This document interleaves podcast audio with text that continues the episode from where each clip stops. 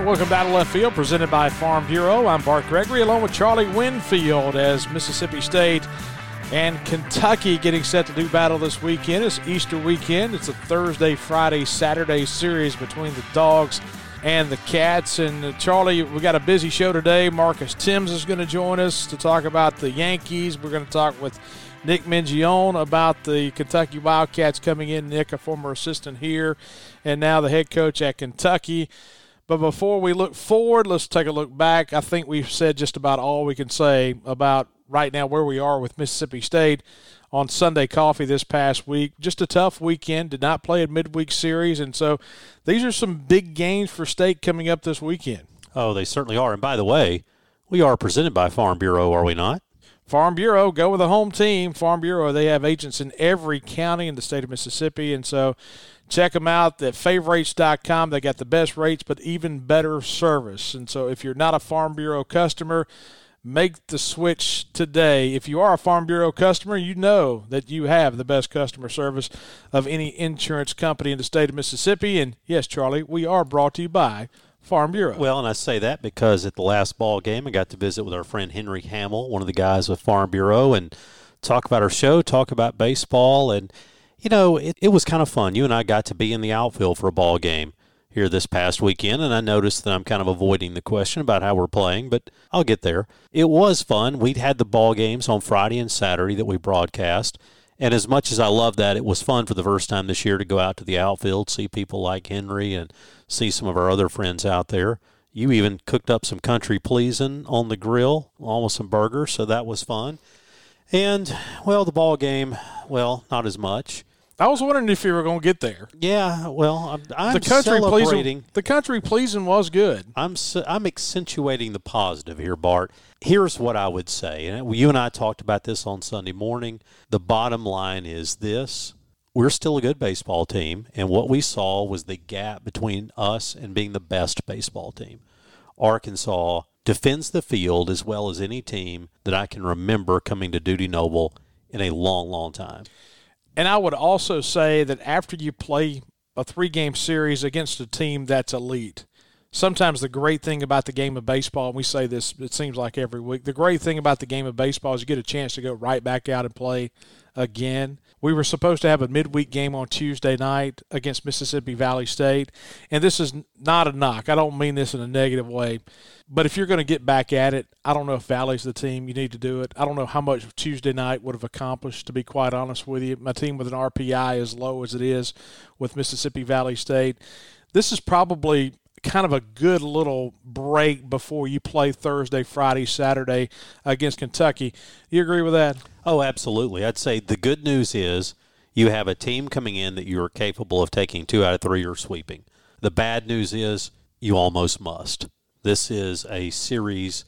I hate using phrases. Look, we talked with Jake Mangum a few weeks ago. 2018 team that goes to the College World Series. They started two and seven in the league. I get it; it can happen. But if we're going to have one of those seasons, if you're going to position yourself to be able to be at home in the super regional, got to go now. These next two weeks become big. Playing Kentucky this weekend, on the road at Auburn next weekend. Auburn is struggling. They're 0 6. They go to Arkansas this week. And so it's one of those situations. You better make your hay when you get the chance. And I'll go a step further and say this I don't even think two series wins is what you're looking for. If you told me right now, I'll give you a four and two record over the next two weekends. I'll say I'll take my chances. We need to be five and one. Wow, that's kind of stepping out there. Because normally you say taking two out of three at home, and then two out of three on the road, and you take four and two. But hey, once you get swept, you got to go get something back. Yep, and then you've got Ole Miss in three weeks, and you still got Vanderbilt lurking out there. So there's some teams that are very beatable, but you got some tough ones too. And I think this team needs to match a sweep with a sweep. So Mississippi State and Kentucky this coming weekend, like Charlie said, once again, we're brought to you by Farm Bureau. Go with a home team. Check them out at favorites.com. Hey, I'm looking forward to this show. We, we've been bantering back and forth, and this is no secret. Charlie and I, we grew up with Marcus Thames, who is from Louisville, Mississippi. He's the hitting coach with the New York Yankees, the head hitting coach, and spent you know nine years in the major leagues. A good friend of ours. We've been kind of holding off on asking Marcus to come on the show simply because we didn't want to bother him because we have a good friendship with him. But he was like, "Hey, you guys haven't asked me to be on the show yet. What's going on? and so we finally they start their season today, and so Marcus Thames is going to join us on opening day. How about that? I'm looking forward to that. I'm excited about it. You know, you think back about the big hits that Marcus had in his career. He had a number of home runs in Detroit, played for Jim Leyland. His first pitch of his major league career, homers off Randy Johnson. And then the one, look, a lot of state fans will remember on a Sunday night game, he homered in extra innings off Jonathan Papelbon on a walk-off in Yankee Stadium. This is a Mississippi State guy. That's the thing that a lot of people don't know about Marcus Thames. He's from Louisville. He went to East Central Community College. College we didn't mind. That's the one. Ended up getting drafted by the Yankees, and this is a guy who has done well. And he goes to that clubhouse wearing Mississippi State stuff almost every other day. He didn't play here, but this guy's a bulldog. As big a Mississippi State fan as it possibly gets, and we're going to talk to the head hitting coach for the New York Yankees when we come back. Marcus Thames will join us. You're listening to Out of Left Field, presented by Farm Bureau.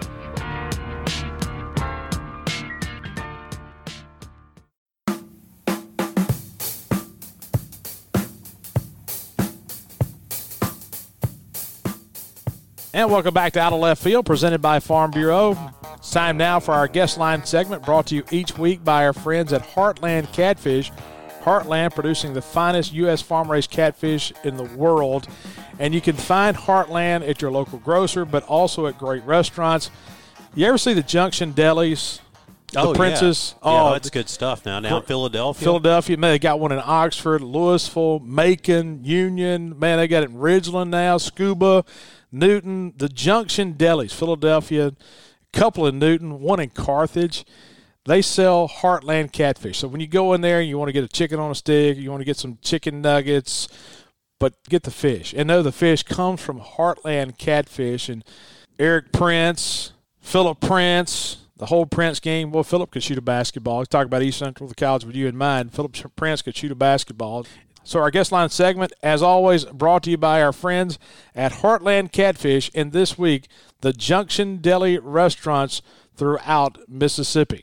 And so let's go to the phone where the hitting coach for the New York Yankees, Louisville, Mississippi native, will join us. And Marcus Thames is on your radio right now. Longtime listener to the show, first time caller. Hey, let's look back, and this is going to be a very interesting interview because I'm going to think more about hey, remember when and all this. And Charlie's a Yankees fan, so he's going to want to ask you about the batting stance of Giancarlo Stanton. But that's the long that's for later. When you think back to your story and these kids getting recruited now and committing as 13, 14 year olds, I think back to you when you were in high school. When did you start in high school, and how would that have affected you as, as far as early recruiting? I didn't get a chance to start in high school until my senior year. I played a little bit my junior year, but I didn't get a chance to start until my senior year. But I didn't develop. My body was I wasn't quite a young man yet. I mean, ninth grade I was five nine, 127 pounds. Tenth grade, I think I grew five ten, like 135. So I was really small at a young age. So um, my body didn't fill out until later on in high school as you look at things like that, Bart and I live in a world where we're reading about kids committing to college in eighth and ninth grade. Are we missing too many kids who develop late because of this need to identify talent early? I think so, but I, I get a feel for like some of the college coaches now. Like if they don't get them now, they'll miss out on it because of the scholarships that they have to offer. Even one of our coaches' son, he's 10th grade and he's committed already to the University of Oklahoma. And I'm like, wow, that's that's kind of early. I was like, when I was in ninth, tenth grade, man, I was like, I, I couldn't even bench press 95 pounds. but you know, some people they they mature a little bit later in life, and some guys mature a little earlier. But at the same time, I tell kids these days, even my son's travel ball team, and I tell the kids, just keep having fun and keep playing, and hopefully one day you'll get a chance. You graduate from Louisville High School. You go to East Central in Decatur, and Bart would have me say right now the college with you in mind. Um, and and you uh, you end up joining the National Guard. What what was the big point of separation for you, where you become this uh, not so big high school kid to being a guy drafted by the Yankees? It was after my junior year in high school when I joined the National Guard, and um, I went away for basic training. Um, I went away to basic training in Fort Leonard Wood, Missouri, and um, I went and I came back and I was a different person. Um, even my teachers, when I was walking down the hallway, they used to say like, "Man, you're walking in a straight line." And you know, I had filled out a little bit, and shoulders started getting a little bit bigger, and my back started widening out a little bit. I was starting to turn into a young man. That was like one of the best things that ever happened to me to be able to go away and be in the basic training and have to have a lot of discipline every single day. Um, I think that that really helped me uh, become a young man. Talking to Marcus Thames, a hitting coach for the New York Yankees, and you talk about going to East Central, and you know I remember us going down there, and you came in late, and and came in in what January that our freshman year at East Central, and you were going to yeah. play football, were you not? And then all of a sudden you get extended basic training that took football away from you, and looking back at that time at, at East Central, is that when you began to kind of mold into the player that, that you became later on? It, I, I, did. Um, Coach Clark, rest in peace, Jamie Clark. Um, he, he, took me under his wing and, and he helped me a lot. Um, I got there, I was still really, really, really raw. Um, I had some talent, but I still needed some work. I had some work to be done. Yes, I came back late from AIT, my advanced training in the National Guard, and I got back in November. Then I went to East Central in January, and and I kind of walked on the team. And I got there, and coach gave me a starting spot early after I had a couple of good games in the inter squad games, and and the rest is history. But um, my teammates there, Coach Clark, Shannon Cooley, who was a former East Central player, he was a helping coach before he went out to spring training. Um, he was with the Phillies at the time. He was the guy that said, Marcus, um, you keep putting in the work, man, you're going to have a shot because I see guys in the organization. He was with the Phillies at the time, like I just said. And he said, you have a shot, man, if you keep putting in the work. And and with those guys and my teammates, good things happen for me. And I look back, and this is, I guess, that part of the interview of you know just us talking as friends and remember when. I mean, you were drafted as a freshman by the New York Yankees, and at that time, the Yankees kept your right to the next draft time. And what were you going to do had you not signed with the Yankees? I committed to Delta State. I was going to go to Delta State, but at the same time, like after they drafted me the first year, and and they had my rights to draft to follow. Like Bart and Charlie, I, I'll sit here and, and be lying to you and saying I wouldn't give myself a chance to go play pro- professional baseball, especially from everything that I went through when I was younger. Um, to get that opportunity to give myself a chance to hopefully one day make it in the big leagues, I really was going to go and play.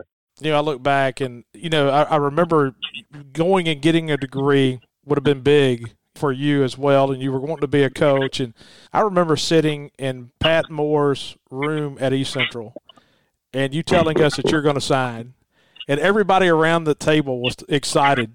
And I, I said, "You got to go to college. You got to go to Delta State." I remember saying that, and you know, it's almost like that. Everybody needs that negative guy, and I'm like, "Dude, you got to go to Delta State." And you end up going to the Yankees how tough of a decision was that? Because you wanted to get that college degree, but how tough was it to really hone in and make that decision? It, it was tough, but then you know, at the time, I had a I had a little girl, Deja. She was born, and and I had to make a, a, a big boy decision, and um, I had to make sure that I was there for her, and uh, financially, that was giving me a chance to really help her, and and that made it a little bit easier when I just said, you know, I told my mom and and my brother Station. I was like, guys, you know, I have to do this. And I always said the universities aren't going anywhere. So I was like, I'm gonna give myself a shot at, at going to play pro ball and hopefully I can help my family. If that doesn't work out, um, I can come back and go to school and get a degree and get a job. But I want to give myself an opportunity to go and play professional baseball. So I want to fast forward a little bit. Obviously, you spent your time in the minors, and then one day you get the call and you're going to the big leagues. What was it like to get that call going to the major leagues, and then tell us about that first at bat? it was a weird night. We was in Durham, North Carolina. We was playing the Rays AAA team, and I was in a little slump at the time. But you know, I was hitting the ball hard, but I wasn't having I wasn't having the results that I wanted. And I lined out to left field, and I came back in, and I kind of slammed my helmet in the in the helmet rack, and and um, Dan Radison was the hitting coach in Columbus that year, and he's like, "Hey man, don't hurt yourself." He's like, "I got some news for you you're going to the big leagues tomorrow. So make sure you don't do anything to hurt yourself because somebody just went down in New York, and we didn't have enough guys on our team for them to take me out. So um, that was the first time I've ever heard a coach tell me, "Hey, don't run too hard down the first base line because you're getting a chance to go to the big leagues." But I told him I was like, "Don't play with my emotions right now. Don't tell me I'm going to the big leagues." And and after the game, that call really doesn't it don't come. But uh, after the game, the game was over. We won the game, and Stump Merrill was the manager. Um, he managed me also in Double A the previous year, and he just said, "Hey, Marcus, congratulations, you're going to the big leagues." And I'm like, "Stump, don't play with me." He's like, "No, I'm serious. You're going to the big leagues. Um, you got a flight out of here tomorrow morning at seven o'clock." And I took off out of the room. I gave him a hug first. I took off out of the room, and I was just crying, and I couldn't wait to call my my mom and and my my siblings and let them know like I finally got that call to go to the big leagues, and it was a dream come true. A lot of hard work, um, a lot of coaches in the minor leagues with the Yankees put in a lot of work with me because I was I was raw as they come when I when I when I got there. But uh, um, I got that call and I got to the stadium early. Didn't want to go to the hotel. Uh, my driver was like, "Do you want to go to the hotel to check in, or you want to go to the stadium?" I'm like, "Take me to the stadium. I don't want to be late for anything." and I, I got to the stadium around like 11 o'clock, and nobody was there but security. It was a great day, and um, that night at seven o'clock when the game started, man, I was in tears again. The anthem playing, and and I was in the starting lineup, and I knew everybody in Louisville was watching. Everybody in Louisville, everybody that, that went to school with me at East Central, um, I knew everybody would be watching, and being able to to get a start against a future Hall of Famer. And Now he's a Hall of Famer, Randy Johnson, and getting that first at bat, and and and you know, hitting a home run and giving our team a, the lead.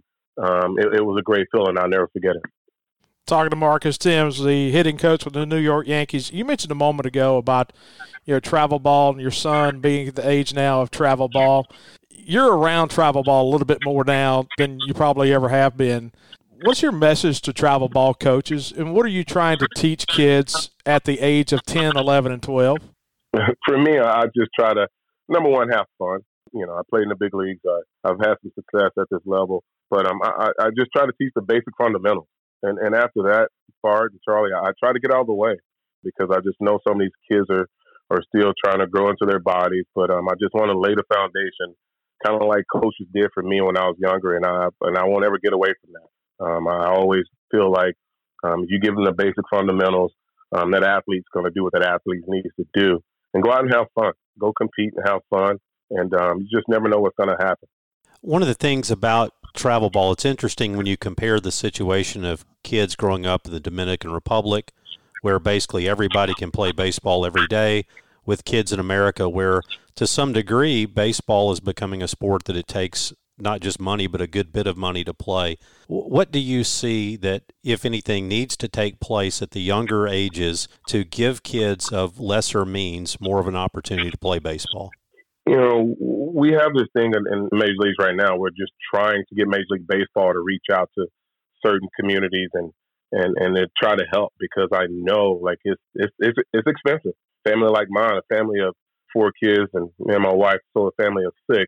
Um, you go on a travel ball tournament, man. You, I have to get two rooms, and I know a lot of families can't afford that. I've been blessed to be able to do it, and and um, I don't take that for granted. But like I just know there's got to be a better way um, that some of these kids can be seen because I know there's more talent out there than I see when I go and travel and watch these games. I mean, my son plays 12U, and I go to all the fields. Like if we have a, a game in between, um, I'll go to the 10U field and watch kids, and I'll go to the 13U field and watch teams, um, just to try to get a feel of like, you know, what the talent looks like, and and I report that back to some of my peers and tell guys like, man, if we can just get more guys, kids into it, it can be even better it's hard, but I hope hope one day it can start turning in the right direction. Talking with Marcus Thames, the hitting coach of the New York Yankees, and we talk about his playing career, talk about him being a parent. When we come back, we'll talk about his coaching career, what he's doing right now in the 2021 New York Yankees. Back with more. You're listening to Out of Left Field, presented by Farm Bureau.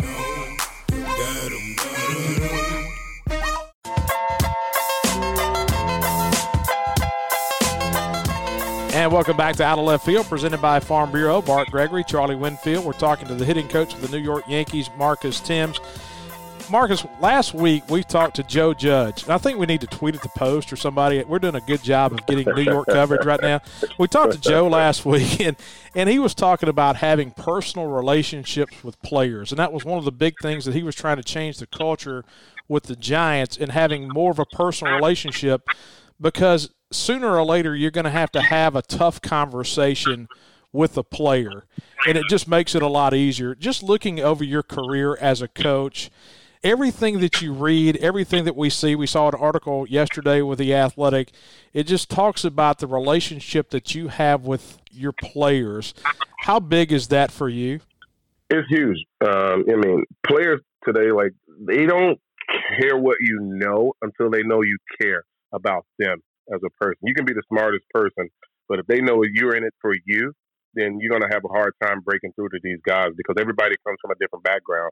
I I kind of had a great experience with Jim Leyland. like, and I always go back to just watching him how he interacted with all the players um, when I was in Detroit. Um, he he would go out, he talked to every single guy on the field, and so one day I just opened up to him. I was like, Skip, why are you talking to everybody? Because he's like Marcus, because the first fifteen guys are great, but it's like the back end guys, like the role guys, that sometimes they get passed by, and that stuck with me. And um, and I always told myself when I ever get into coaching, I will always make myself um, aware of what every single one of my players are doing, and um, and I just think you get the most out of people when they know you, that you care about them as a person first. It's really interesting watching baseball. You see a team go out, have a few tough days at the plate. First thing you hear is, "We need a new hitting coach." We see it at the college level all the time. You know, as if the hitting coach is going in there and swinging the bat for them. What does a hitting coach do, and how quickly can you actually make an impact on somebody who's going through a slump? You, you got to be positive, Charlie. You have to be positive because just from my experience, I know the game is hard.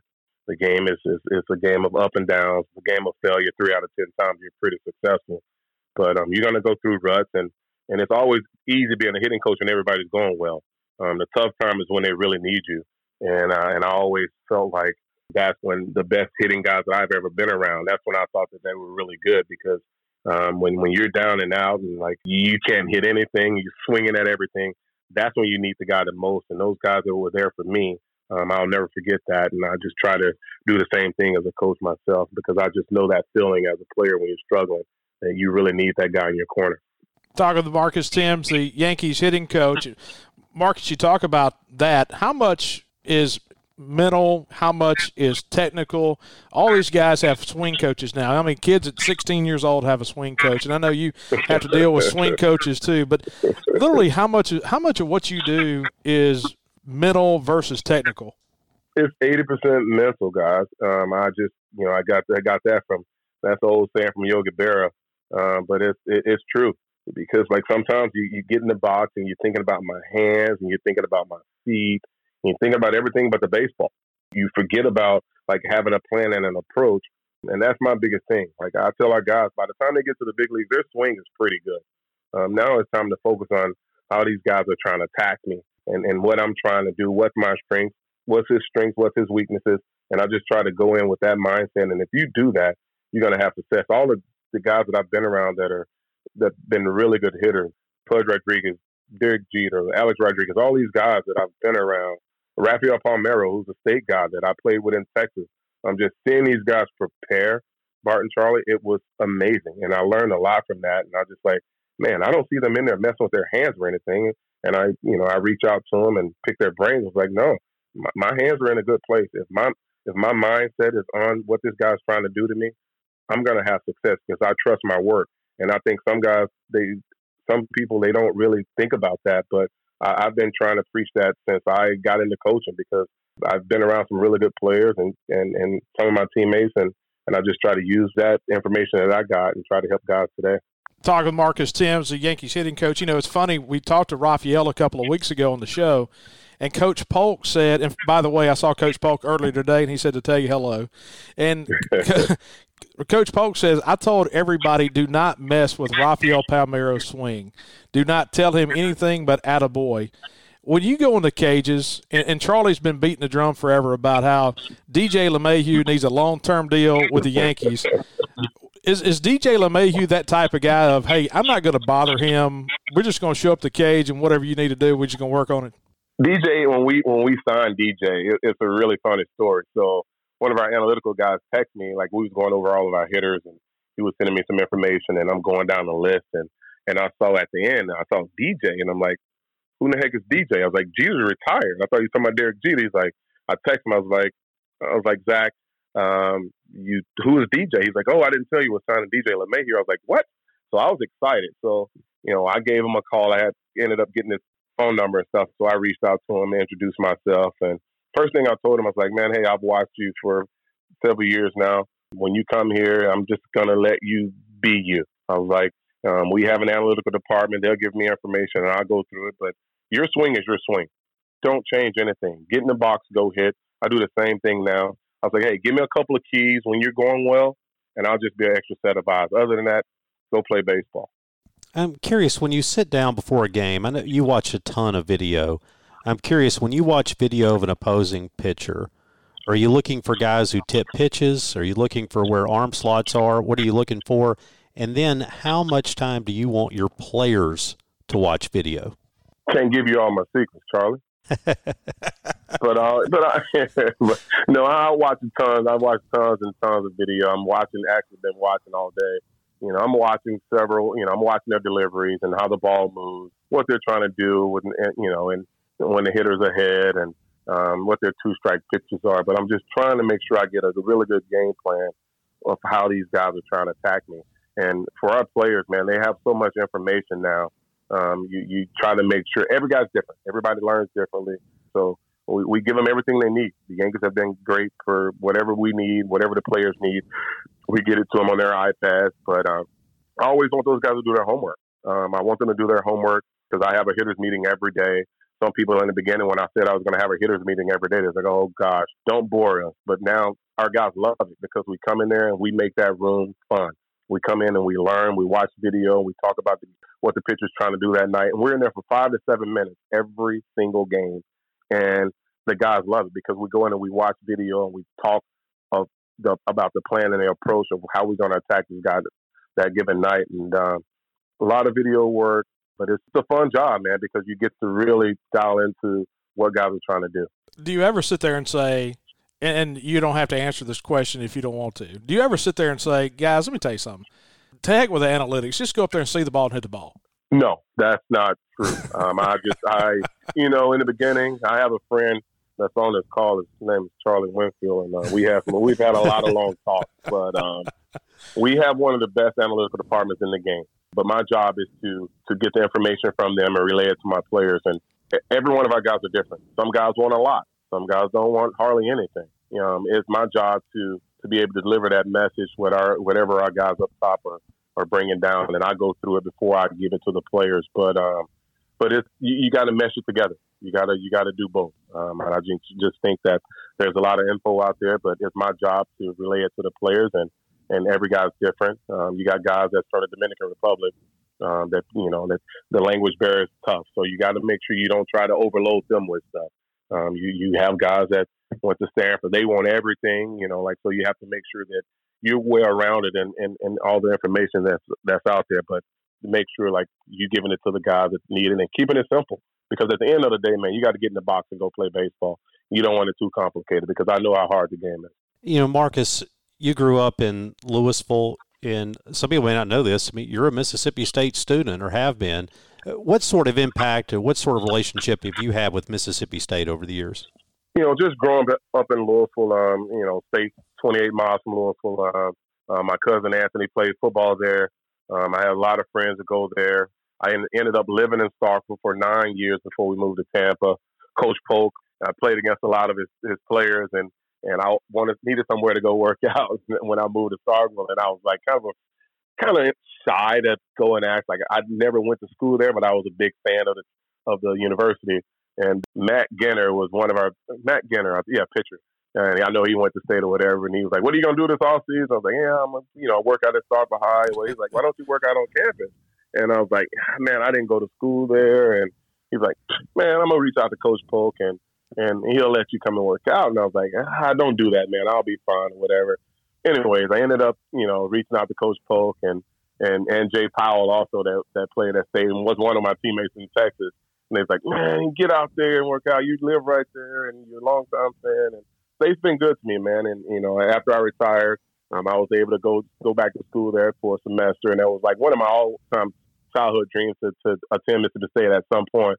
And um, after you know, after I retired from playing professionally, I wanted to go back to school so I can work on my degree or whatever. And I was there even when I got the call from the Yankees actually to start coaching, and um, I was in class. But state state means a lot to me. Guys see me. I actually wore a state sweatshirt today to um, to the ballpark. So um, state had a really big place in my heart, and I always want to come home to go to baseball, basketball, and football games. I can't go to baseball games because it's during my season, but um, I always try to get back there and, and, and root on the Bulldogs. But state's always got a big place in my heart, and I got a bulldog in front of my doorstep when you walk to the house in Tampa. well, I know a couple of guys who broadcast some Mississippi State baseball, so maybe we can get you to see some that way.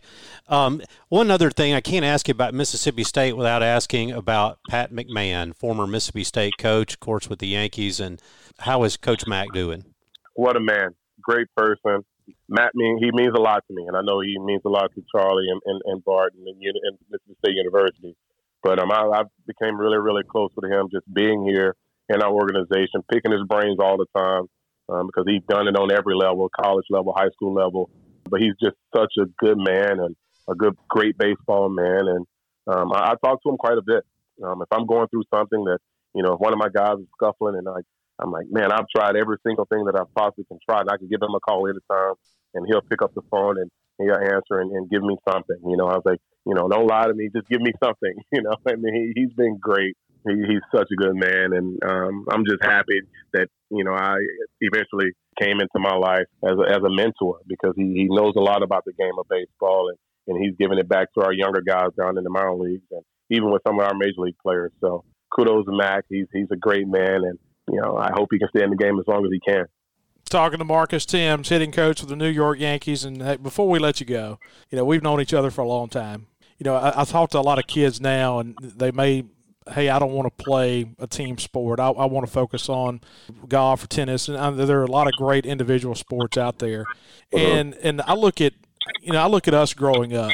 I mean, we all grew up in low middle class, Louisville, Mississippi. And I start thinking back, and I, I read the article yesterday in the Athletic, and you mentioned Lawrence Estes, and I think back to Lawrence Estes. I think back to Charles Thomas. I think back to you know Tony Thompson, to Ray Ivey, to Shalon Miller, to Trail Taylor, to Kip Carter, and then you guys. It was interesting how little league baseball was in Louisville when we were growing up. It was almost like you guys had a separate league that you played over by Island Middle School, and then it was like we all showed up together when we were like 12 years old. And even to this day, when I start thinking about those guys, I mean, I, I, I mean, I'd do anything. Can you talk about what sports does for race. We don't get onto social issues on this show. We talk about baseball. Mm-hmm. Yeah. But at the end of the day, we're talking about kids growing up, and I remember this. It was 30 years ago. How impactful you guys coming over and being a part of us, and us being a part of y'all. How big that was. How big is race, and how big of an impact does sports have on race? It's huge. Um, you, you get everybody come from a different walk of life. Yeah, we, we were playing over at, at the Camille League on Camille Street over by the middle school, and and we all we called the the Negro League. That's what we called it. But um, you got to a certain age, you got to 13, and then you had to go to the City League. And then when we got to the City League, when we all first went over there, we're all the same age, and like the first year you have to draft. So a lot of the coaches that was in the City League didn't know us. So that first year we were all on the same team. The Giants. we were pretty. And, and we were pretty talented. We were the Giants, and you know who was our, our big sponsor was Johnny Cook. You know, he was playing with the Giants yeah. at the time, and so. But when we got to the city league, like none of the other coaches really didn't know who we were. So they're like, ah, I'm not taking this guy. I'm not taking. And we ended up all on the same team, and and uh, we played pretty well. Um, yeah. Some people, some people got introduced to some really good athletes, but after that, we ended up, you know, having an all star team and, and with, with Bart Gregory, Johnny Fair, Robert Warner, we all started coming together and like we, we became friends and we still, like, I still talk to all those guys to this day. Um, but you, sports really bring people together and, and I'm really happy that, the group that we had, like we all, like you said, you just said Big Ray. Ray was my roommate in college. You said Taquan Taylor, Big Trail. Like we all talking. Like when I talk to those guys, they're asking me, Marcus, have you talked to Bart? Have you talked to John? Like we still try to know what each other is doing, and I just feel like playing team sports can really build character in guys, and you can get to learn a lot about each other. But us coming over to um, to the to the city league was was really it was fun, and I I got a lot of friends that I still talk to to this day by making that move. And I tell you what, Taquan Trail used to have that big green Easton. And he would load and he would load it up with tennis balls. He would take Charlie. He would take the cap off the end, and he would load it up with tennis balls. And at one night at practice over there by Louisville High School field, he hit a ball over the lights, and the three tennis balls came rolling out of the bat. We go to Level Woods the next weekend, and Trail hits one in the trees in right field, but we're all looking at the plate to make sure the cap didn't come off. yeah, those, those, were the good times, man. It was good times good memories, and um, we still talk about it to this day. And, and that was a really big, big highlight of our childhood, like just being able to come over and, and be amongst everybody. We just became brothers. You know, we, it didn't matter. You went to Winston Academy, you went to Nanih you're not Fader. Um, we all got together and played baseball and, and went out to try to get better and try to win baseball games. Man, hey, listen, let me tell you this, and you know this. I am so proud of you. Of course, you've turned me into a Yankees fan. You've turned Charlie into more of a Yankees fan, and – Hey, hey, well, let's just see if unless he wins the pennant, I'm not sure how much longer I'll be a Marcus Thames fan. So. Charlie, Charlie's really tough on me, so um, I, I got to make sure that we can bring it home this year. But um, you guys are long life friends, man, and and I really appreciate. It. I'm honored to be on the show. I was starting to get frustrated. It's funny because one of my friends you guys know him, Eric Cook. He's like, yep. are these guys going to ever get you on the show? I was like, if they don't, I'm going to get mad here in a so, and, and I'm going to get mad here in a second. But um, I really appreciate you guys having me on, and I do listen to the show, and um, you guys do a great job, and um, I really appreciate it. Hey, great to talk with you as always. Thank you, guys. Marcus Thames, head hitting coach for the New York Yankees. Charlie, that was good stuff, man. I tell you what, I tell you, you know he's uh, he's a longtime friend. We've known him forever. And here's a guy getting ready, watching film, getting ready for opening day later today at 1 o'clock. The New York Yankees are beginning their quest for a world championship. Looking for their 28th. That's this 27 time world champion. I knew you'd know it. The most decorated team in the history of professional sport. And Mark has taken his time to, to talk with us. It was always great to play ball with him, to be around him, and is so proud of him as, as a coach and as a person. So that's Marcus Thames, and this conversation once again brought to you by Heartland Catfish. Heartland producing the finest farm raised catfish in the world. Back with a talk with Nick Mingione, the head coach of the Kentucky Wildcats, right after this. You're listening to Out of Left Field, presented by Farm Bureau.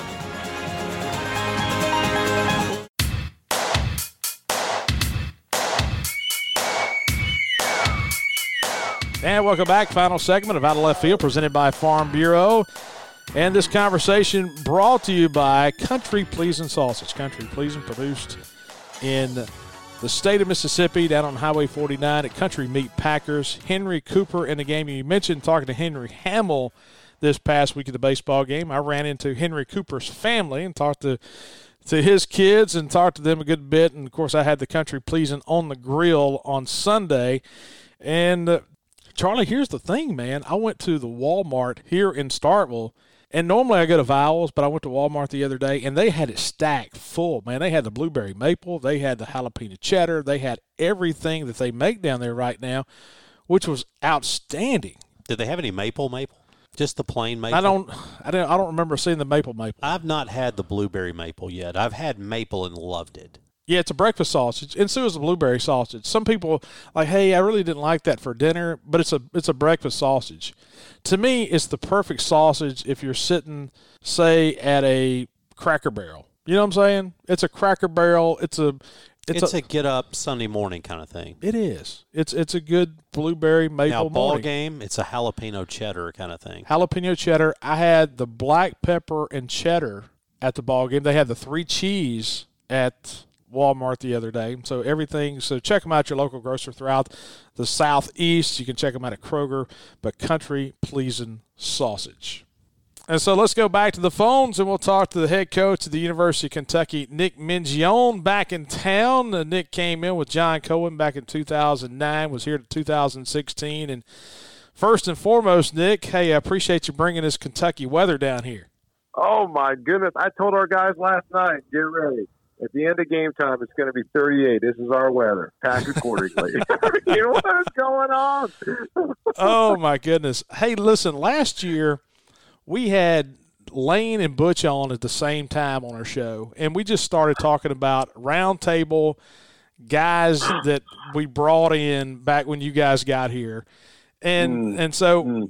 anyway, the first question I want to talk to you about is, you know, looking back over your time here at State and thinking back to, you know, when you went out on the road recruiting and you saw somebody, I mean, who's who's one of the one or two of the guys you remember when you first saw them saying, "Hey, that guy could be a player." Jake Mangum. Not even close.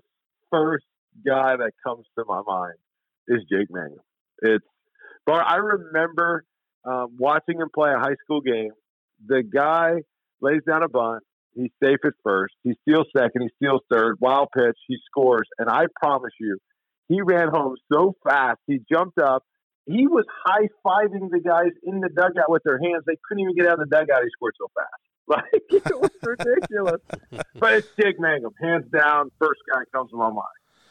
All right, so when when you started kind of getting into the recruiting game, I mean, you went out west, you recruited some guys. I mean, Gavin Collins, some of those guys that uh, that came in. I mean, it's but looking back to Jake, I mean, that was a guy that, hey, to be honest with you, when he first got here and when he first started, everybody was like, "Man, I don't, I don't know if he can make it or not." And then, like ten mm-hmm. games in, it was like, "Wow, this guy can really, really get it." It was unbelievable, Bart. This guy, um, we got really close, and Jake would call me every Tuesday. And I don't know if you remember, but Chris and I lived in our little one bedroom, seven hundred thirty six foot condo right there off South Montgomery yep. Street. Yep and he would call me every Tuesday. And you know, Kristen, I mean, we're we're married, and she's involved in every conversation because like, I can't go in the other room. You can I mean, as loud as I am, and you know, like she's in every. And he called me every Tuesday, and we got so close. And I'll never forget this. We were at Vanderbilt. We were playing. We just got swept, and Jake calls me when we're on the bus, tells me he's going to Alabama and I was, I, I literally, he literally, I call Kristen in tears. He's the only recruit ever to make me cry. I'm like, Kristen, he just made the biggest mistake of his life. This guy is a Mississippi State Bulldog. Like the fans, the people, they will love this guy. And sure enough, we end up going to Omaha that year, and Jake changed his mind that summer. But I just, I never forget it. I called Kristen literally in tears. I'm like, it's like I, I forgot we got swept. I'm like, we just lost the, our best recruit. Like this guy is a bulldog. Like this is where he's supposed to be. And uh, man, I'm so thankful he changed his mind. yeah, that was an awful weekend at Vanderbilt too. I think it rained and it was cold. Oh, it was just a bad weekend. So that was just a terrible way to, to end it all oh, up. Oh, there's no doubt. You were part of a SEC championship team at Kentucky. You come to Mississippi State. You go back to Kentucky. What what's it been like for you recruiting at Kentucky? And how is it different or the same as kind of what you went through at Mississippi State? Totally different. You know, um, from the standpoint of, you know, when I first got to state, I was the volunteer coach and doing the camps, and Lane and Butch were so connected there. Like Lane, I felt like he knew every high school coach in the state of Mississippi, and I felt the same for Butch in Alabama. I just, you know, they were so connected and they knew everyone. So, you know, Lane and Butch did such a good job, like allowing me and teaching me and introducing me to people to where when Lane left, it was dramatically easier because there was relationships built. And, you know, we are doing the team camps and we are hosting events at our field. So I felt like I had a really good opportunity to meet a lot of people. And, you know, coming back to Kentucky, having not recruited up there, it was totally different. We kind of had to figure out what our niche is, you know, and I use the term. It's like, you know, where are we going to go? I love to fish. I mean, I feel like I fished every great pond and lake in Starkville, but, uh, you know, I just, where, we, where are we going to do our fishing? Like what ponds were we going to go fishing in? And it's taken us a little while to figure it out. Um, but I at least feel like now, you know, we have a better idea, but, uh, I just compliment, you know, obviously Coach Cohen too, is connected as he was, just being from Tuscaloosa right down the road. But, you know, going back to, to Kentucky, it's you know obviously totally different from that standpoint. It's just the foundation was not as you know built. Talking with Nick Mingione, the head coach of Kentucky, spent of course a number of years here at Mississippi State. Nick, I mean, it's always seemed to me like Kentucky was you could go into the Midwest or the Upper Midwest and say, okay, here's your gateway to the SEC. And do you guys still use that pretty much as your big recruiting tool? You're right on, Bart. You know, it's right off 75. So every kid in the state of Ohio that's driving down to Atlanta to go play, right, the the mecca of summer baseball, they got to drive right through Lexington. Um, you know, same thing with you know Illinois.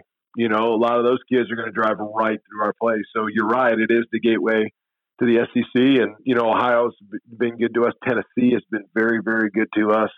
Um, but recruiting is the name of the game, and uh, you know that part is exactly right. We still use that phrase. It is the gateway to the SEC. And actually, John Cohen, you know, taught us that, and we did that our first time here, and uh, it's worked, and it's it's obviously still the same. Your recruiting coordinator now, Will Coggin, somebody familiar to Mississippi State. Tell us about what Will's doing for you. Oh man, this guy is you know he's like my brother.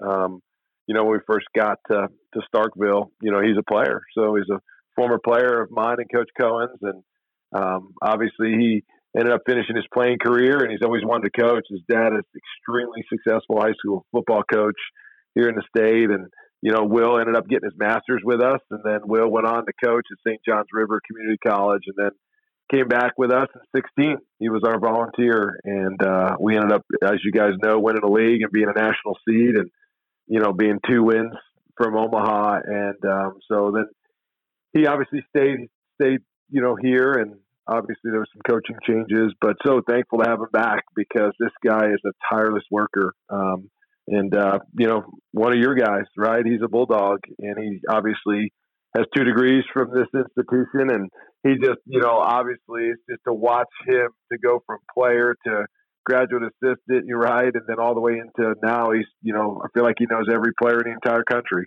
you know, because he just eats, sleeps, and breathes it. And uh, I'm thankful to have him on our team. I know that. Talking with Nick Mingione, head coach of Kentucky. All right, Nick, let's look at this year. 22 games in, six and or five and one in the SEC. Just 10,000 feet. How do you like your club right now? Is it has it been built on pitching? Has it been built on hitting? You got some guys in your lineup who have really hit it well. So, but after 22 games, how do you like your team?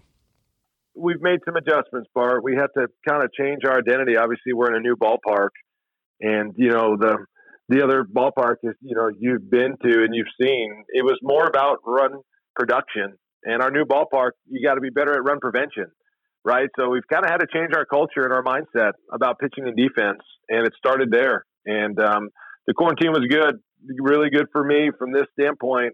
You know, when in our sport do you get a chance to just get a reset? Right, like typically, you yep. there you go. You're just yep. you're going right into your season. Then it goes right into recruiting, and then it goes right into you know your guys getting back and visits and fall recruiting, JUCO. It just, just doesn't stop. And um, I use that time to just reevaluate every area of our program. And we need to be better at pitching and defense. We need to change our mindset and, and be better, quite frankly. We weren't good enough. We were not meeting the standard. So with our team this year, that's where it starts with our pitching and defense. And um, when we're going good, that's what we're doing. We're working extremely fast. We're throwing a ton of strikes. We're in the strike zone and we're moving the game along and we're making a routine play. And then that is at times led over into a really good offense. And um, we got a good mix of returning guys speed, power in our lineup. The guys that have been through the league, some new guys. So, but it, it has started with our pitching and defense. Obviously, a day shorter to prepare for this weekend. The series mm-hmm. beginning on a Thursday. Will that affect the way you approach the weekend with pitching, for example? Yeah, absolutely. We're going to start a freshman, Ryan Hagenow, who's been our midweek starter. So we're going to do that. We just um, we lost our Saturday starter to an arm injury, so he will not pitch. So, and then we'll keep Cole Stupp on Friday, and we'll throw Zach Lee on Saturday. So, we've had to kind of re, you know, restructure all of that and, and change it, and keep the, you know, our Friday guy Cole right there, and not have to make an adjustment and just move the freshman to Thursday. So, um, that's the route we're going to go. Hey Nick, good to have you back in town, man. I know you're busy mm-hmm. trying to get ready for the ball game, so appreciate you hanging out with us for a few minutes. Yeah, thanks for having me on, guys. Yeah, good to hear your guys' voices, man. Just really appreciate everything you guys have done for me and Kristen. So it means a lot. Thank you. And that's Nick Mingione, and this conversation has been brought to you by Country Pleasing Sausage, the best sausage in the world. So, great show today. Charlie enjoyed it as always. Man, Marcus was outstanding. Always great to talk to Nick. He's on the other side this weekend. So, Marcus Thames, Nick Mingione, we had a good show today. Yeah, that was just absolutely awesome. And for a long here, I'm going to be tuning in to watch those New York Yankees. Won't be long now. So Thursday, Friday, Saturday series this weekend, Mississippi State and Kentucky. You've been listening to Out of Left Field presented by Farm Bureau.